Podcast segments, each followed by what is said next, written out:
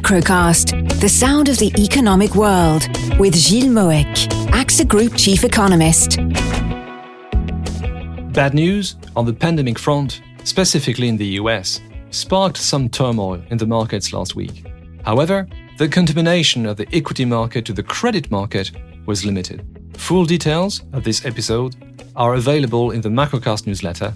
The link is in the podcast description.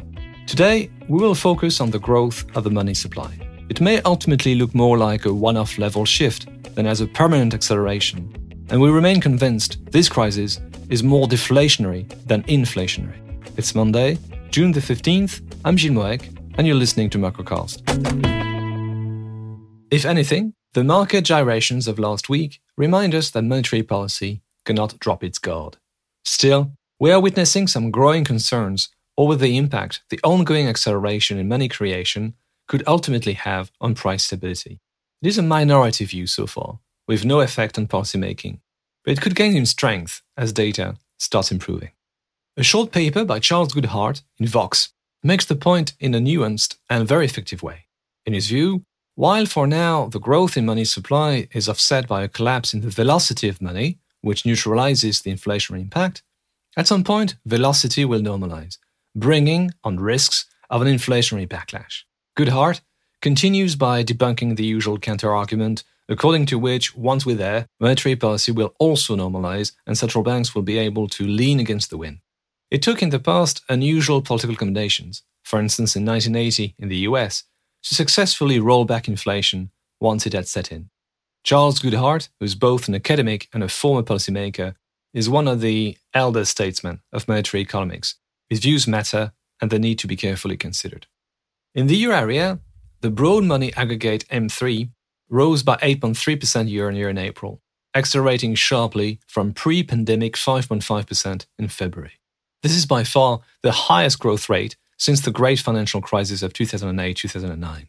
The explanation behind this acceleration is very straightforward. Credit origination has been very brisk since the beginning of the pandemic crisis, as we have already documented in Macrocast with record flows of lending to corporations in March and April.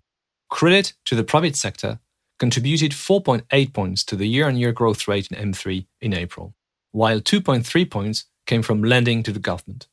Indeed, just like credit institutions create money by granting loans to businesses or households, they also do so when purchasing government bonds. The latter has nothing to do with quantitative easing, at least not directly. It's the normal way of things, when banks are faced with uncertainty, they tend to rebalance their portfolio towards government debt, seen as a risk free asset. What QE adds is to introduce a structural, not profit seeking buyer of risk free assets in the system, which reduces the investable quantum and drives interest rates down. The central bank does not buy bonds from businesses or households, but from institutional investors.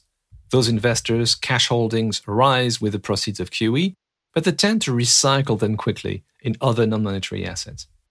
The first specific feature of the current configuration is that there is no sign of any crowding out effect.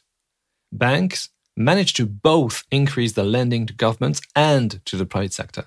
This is made possible by the ECB's action, in particular the new very generous TLTROs, also and maybe mainly by the government's decisions to pledge their own balance sheet by guaranteeing the emergency loans originated during the pandemic. In a nutshell, they have abolished the difference in riskiness between investing in government bonds and lending to businesses. Not fully, though, since in most cases the guarantee is lower than 100%, but you get my drift.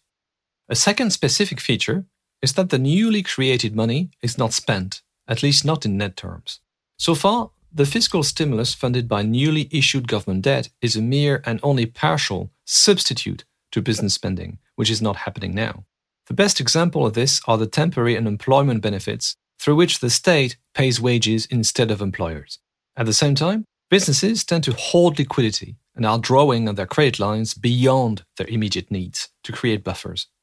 Finally, households have been reduced into forced saving during the lockdown. It's something we've already talked about in Macrocast. This means that money supply is currently growing much faster than the number of transactions in the economy, proxied by nominal GDP. This is the very definition of a decline in the velocity of money, that is, the number of times the same unit of money is used. In our estimate for Q2, we took the ECB's forecast for GDP growth for the current quarter, which is minus 13%, and prolonged the April growth rate for M3 to May and June. Money velocity would fall by 22% year on year.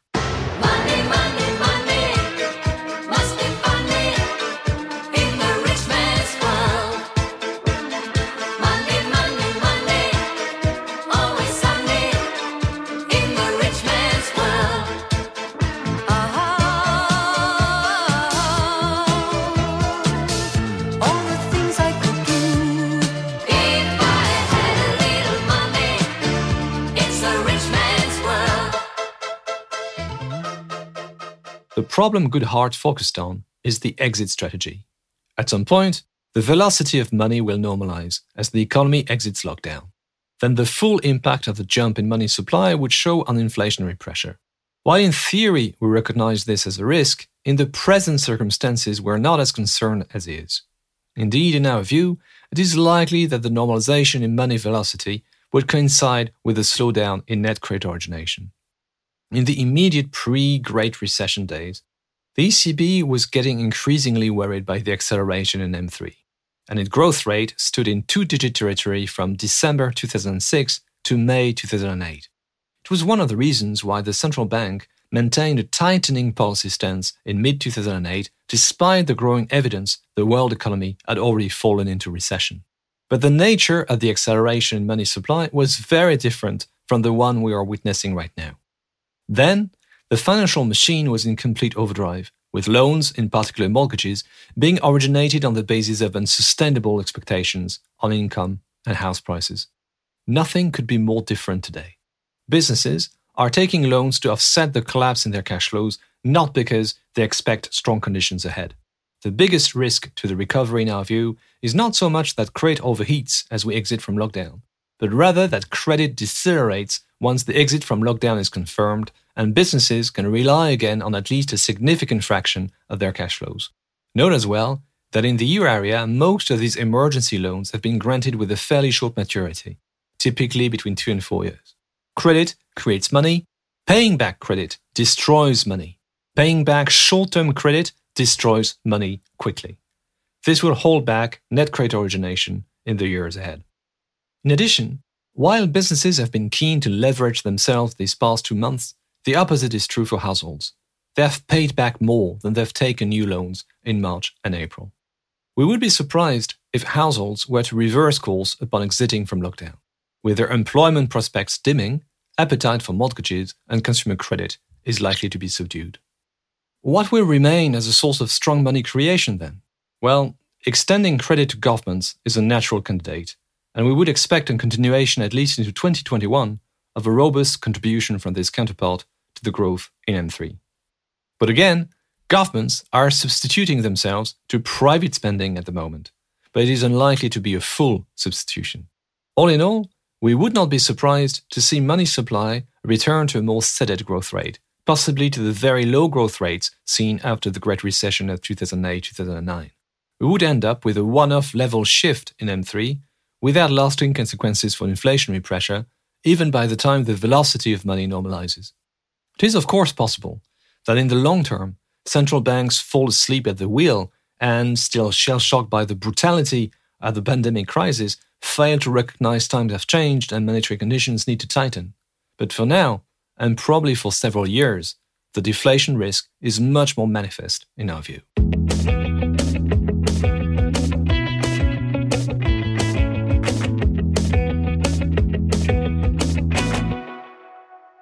As you know, I'm really fond of the 1970s, and I've found for you uh, this interesting clip by Milton Friedman, uh, recorded there in 1979. Now, the first step toward understanding the cause of inflation is to recognize that it is always and everywhere a monetary phenomenon. It's always and everywhere a result of too much money the notion that, in the long run, inflation is a monetary phenomenon has been drilled down in your humble servant's brain during 12 years at Banque de France. But what is often ignored by the popular version of monetarism is that the monetary policy mistakes Milton Friedman explored in his seminal book, A Monetary History of the United States, are all episodes of excessive tightening by the Federal Reserve, triggering deflationary risks. Friedman's ideas on the role of monetary policy and the control of money supply became mainstream in the 1970s when inflation had become rampant. But even though we took the brutal policy tightening of 1980 to regain price stability, it is not obvious that the prime cause of inflation in the previous decade was accommodative monetary policy. Central banks allowed inflation to get out of control. But what was at the root of the acceleration in consumer prices was the institutional setup of the time, in particular, rigid wage price indexation. The current institutional setup is very different. Labour markets have been liberalized across advanced economies.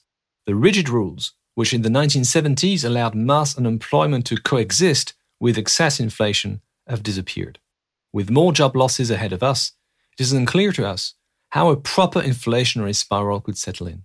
Moreover, beyond the labour market, the levels of competition in services and product markets was markedly lower in the 1970s than today. International integration was a fraction of what it is today, and monopolistic behavior on national markets was rife. Of course, institutional setups do change over time. And it is tempting to see in the pandemic crisis a watershed moment at which the pendulum would swing back and the liberalization consensus of the 1980s and 1990s would give way to a re regulation of our economies. We certainly see this as a plausible scenario, but it's not a foregone conclusion.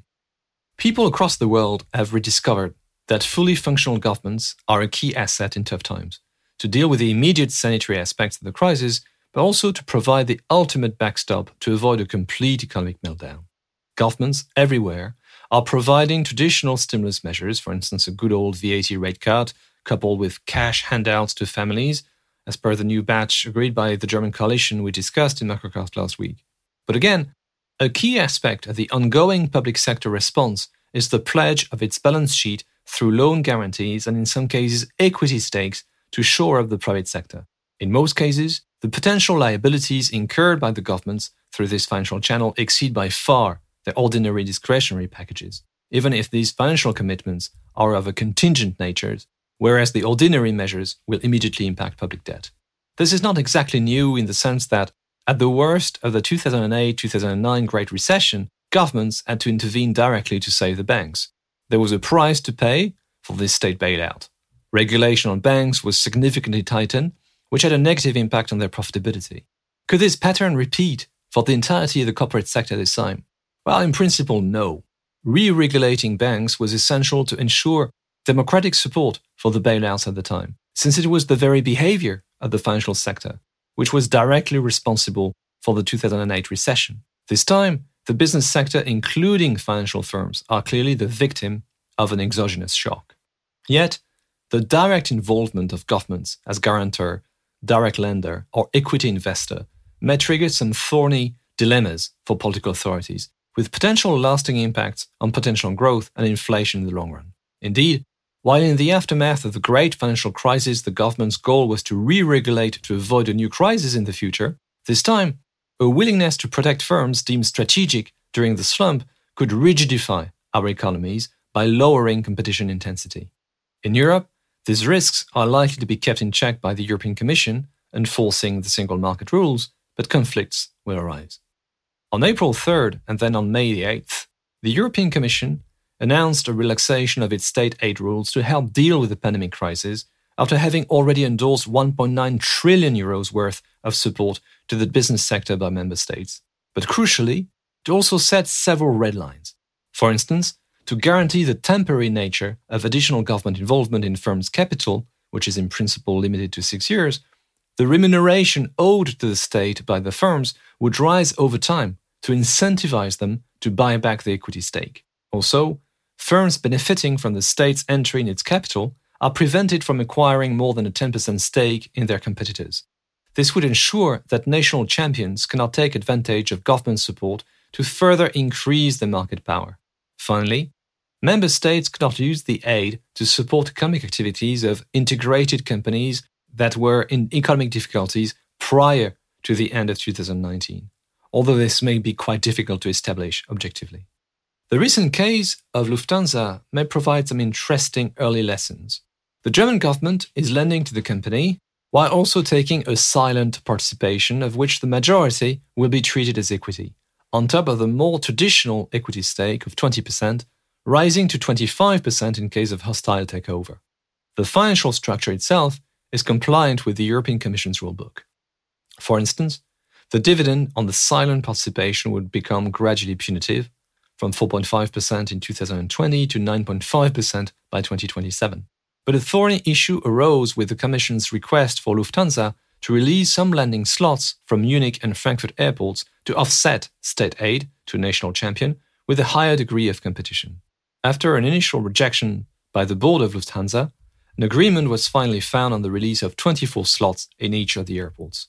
However, for the first 18 months, these slots will be open only to new competitors, that is, firms that do not yet operate in these two hubs, which will make it difficult for the two leading low cost companies, EasyJet and Ryanair, to bid. Some comments from German politicians at the time of the negotiations were quite interesting. The Prime Minister of Bavaria, for instance, expressed concerns that low cost operators would offer less secure jobs. This encapsulates the difficulties in which governments may find themselves after expanding their direct role in strategic operations. With the equity stakes comes political responsibility in the eyes of the electorate. It will be difficult to act as an ordinary shareholder and tempting to offer a high level of protection to the detriment of competition within the single market. For the time being, there is no evidence of widespread re regulation, and this would not affect our firm belief that for the foreseeable horizon, this crisis is deflationary and not inflationary. But we think policy discussions will increasingly focus on the regulation topics once we work our way through what could be a quite bumpy recovery. This week's focus. Well, since the market turmoil last week was essentially driven by bad news on, on the pandemic front, it's likely that we will all spend our time uh, looking hard at any data on whether or not the pandemic continues to, to accelerate. So, this will probably be the, the dominant uh, source of, of noise uh, this week. Uh, but from an economic point of view, um, I would probably focus on the Bank of England meeting um, on Thursday. Uh, they're expected to deliver an increase in QE of about 100 billion pounds. And we'll also have a conversation between Boris Johnson and Ursula von der Leyen. Uh, it's something that uh, may have uh, slipped a little bit uh, from the radar, but Brexit remains a big issue. And we are heading to a very, very hard form of Brexit at the end of the year if nothing changes course very, very quickly. So uh, definitely stay tuned on you know, Radio London this week. As the weeks go by and we confirm what we've already shared here, the road to lasting recovery will be winding and bumpy. Nevertheless, I would be very happy to accompany you there starting next Monday. In the meantime, have an excellent week. Macrocast, the sound of the economic world. Available every Monday on your podcast app.